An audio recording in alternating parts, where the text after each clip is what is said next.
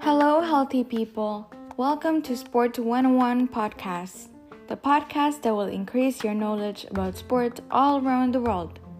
I'm your host, Anastasia, and today we are going to talk about the 100 meter sprint. I'm pretty sure you guys are familiar with that sport, but if you're not, don't worry, I got you.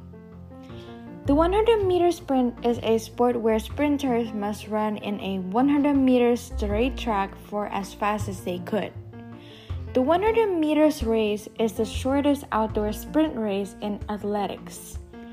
During the race, sprinters are most likely to reach their highest speed between 50 to 60 meters into the race and then slow down progressively towards the finish line.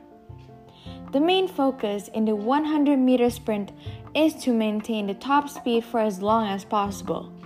And oh, this is interesting. The starting stance and starting technique could determine the sprinter's success. Well, that's scary. The starting stance and starting technique is so important to propel the sprinter with maximum force and momentum forward. So, here's what the professionals recommend to practice the starting stance foot blocks. Now, I'm not going to explain further about foot blocks because that is, of course, another topic to talk about. The 100 meter sprint was first introduced to public in the first modern Olympics in 1896 with American Thomas Burke winning a gold with the record of 12 seconds in that competition. Over the years, the 100 meter sprint has become one of the popular events in the Olympics.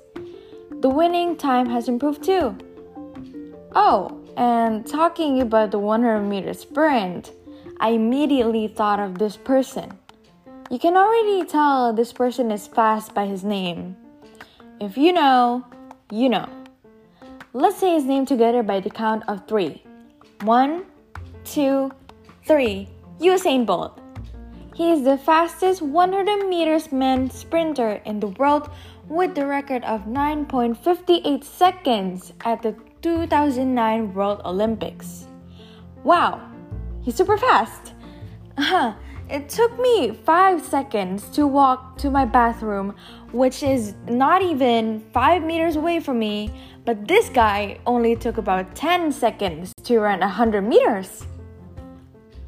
I personally think that this event is cool and it should go on for a long time. I can't wait to see another amazing runner making new records.